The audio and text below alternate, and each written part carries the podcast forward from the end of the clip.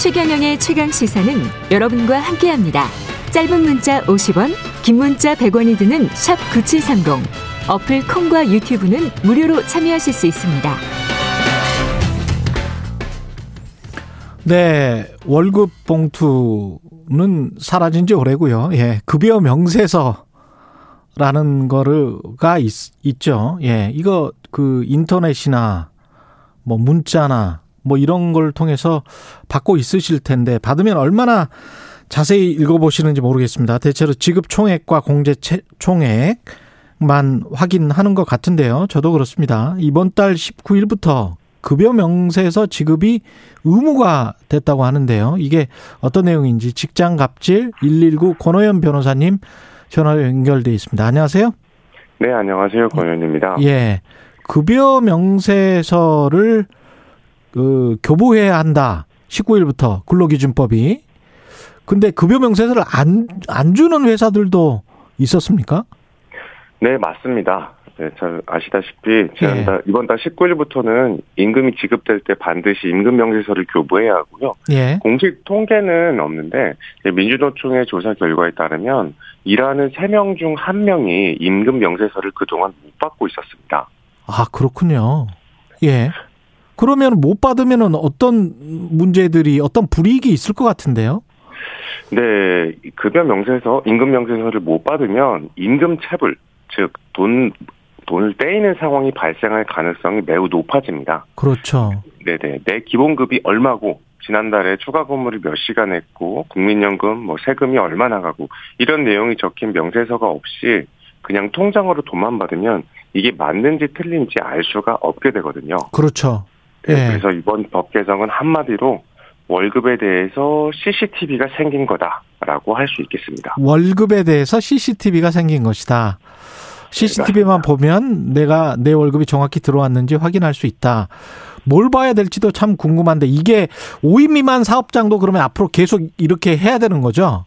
네, 어, 네, 맞습니다. 단 한 명만 고용을 하시더라도 임금 명세서를 반드시 교부해야 되고요. 다만 5인 미만 소규모 사업자의 경우 법을 위반하더라도 바로 과태료를 부과하지 않고 충분한 시정 기한과 기회를 주겠다는 것이 고용노동부의 입장입니다. 아, 그러면 5인 미만 사업장도 적용이 되고 그 다음에 고용 형태 같은 경우도 무슨 뭐 일용직이랄지 이런 경우도 명세서를 받을 수 있습니까? 네, 맞습니다. 고용 형태와는 아무런 관계가 없고요. 예. 일용직에게도 무조건 임금 명세서를 주어야 합니다.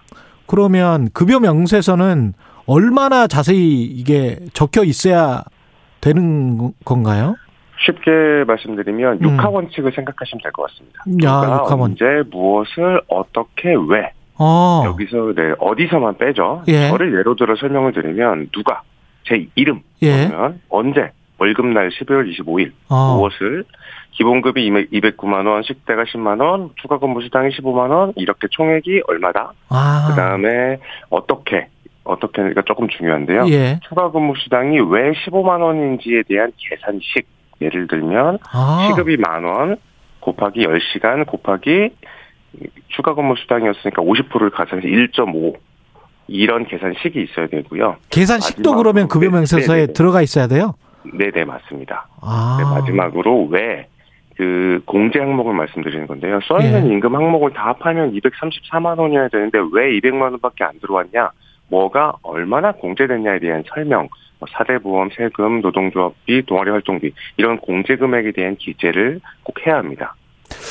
아, 생각해 보니까 그게 없으면 이게 그 회사에서 정확히 준 건지 안 준 건지 확인이 안 됐었 었군요 이제까지는. 네, 맞습니다. 네. 예. 그런 사업장의 3분의 1이었던 거죠. 예. 그러면 소득세랄지 뭐 4대 보험료랄지 이런 이런 것도 다 구체적으로 적혀 있습니까? 뭐 연차 수당이랄지 뭐 이런 것도. 아, 네. 그런 수당 같은 것들은 넣어야 되는데 말씀하신 예. 소득세나 4대 보험료 계산 과정은 조금 복잡할 수 있거든요. 그런 예. 것까지 다 적으라 라고 하지는 않습니다. 이번 법의 개정에서는. 음. 근데 영세 사업자들 같은 경우에 따로 무슨 뭐 어떤 프로그램이나 소프트웨어를 쓰는 것도 아닐 테고 그런 분들은 뭐 회계사나 이런 따로 있을 것 같지도 않고 재무 담당 뭐 이런 음, 부서가 따로 있지 않을 텐데 이런 5인 미만 사업장 영세 사업장 같은 경우는 그 사장님도 잘 모르실 것 네, 네, 같거든요. 네, 맞아요. 쉽지 않은. 예, 이거 어떻게 해야 돼요? 다행히도 예. 지금 지금 이제 청취자분들께서는 핸드폰 드셔서 예. 고용노동부 를 네이버 다음 구글 어디서든 검색해 보세요. 고용노동부. 예. 네, 이번에 아주 잘 만들어 놨는데요. 음. 팝업이 바로 뜹니다. 임금 명세서 만들기.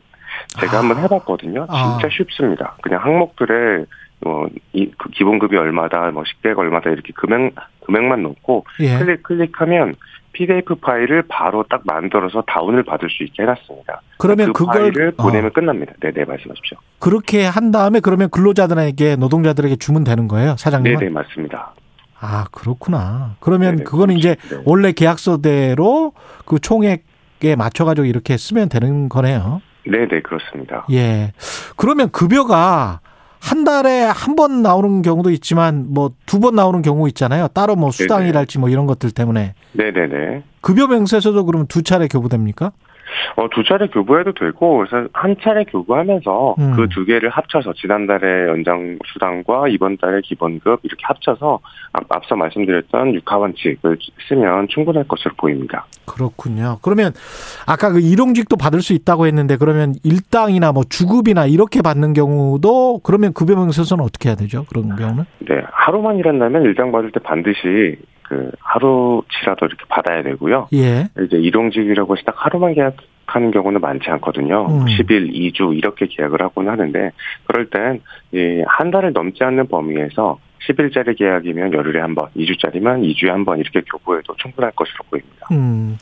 큰 회사들 같은 경우에 뭐 가령 KBS 같은 경우는 뭐 인트라넷이라고 해서 사내 정보망 게시판을 통해서 이제 급여 명세서를 줄 거란 말이죠. 네네. 근데 작은 회사들 같은 경우는 그런 게 분명히 없을 거예요. 네네. 그러면 이제 문자 메시지나 뭐 이메일이나 이렇게 주는 건가요?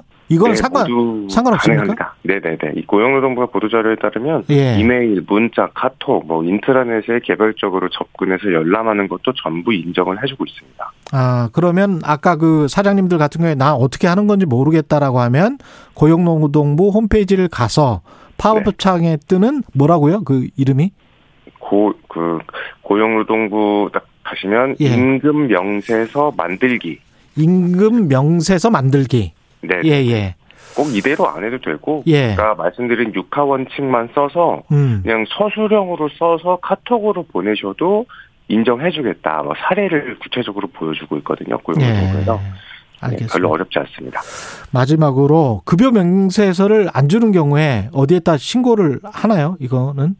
네, 이게 신고할 곳은 아까 말씀드린 고용노동부와 음. 국민권익위에 음. 신고를 할 수 있으실 텐데요. 예. 다만 익명 신고를 원하신다면 저희 예. 직장갑질 119에 예. 신고를 해주시면 되겠습니다. 알겠습니다. 말씀 감사하고요. 지금까지 직장갑질 119 권호연 변호사님이었습니다. 고맙습니다.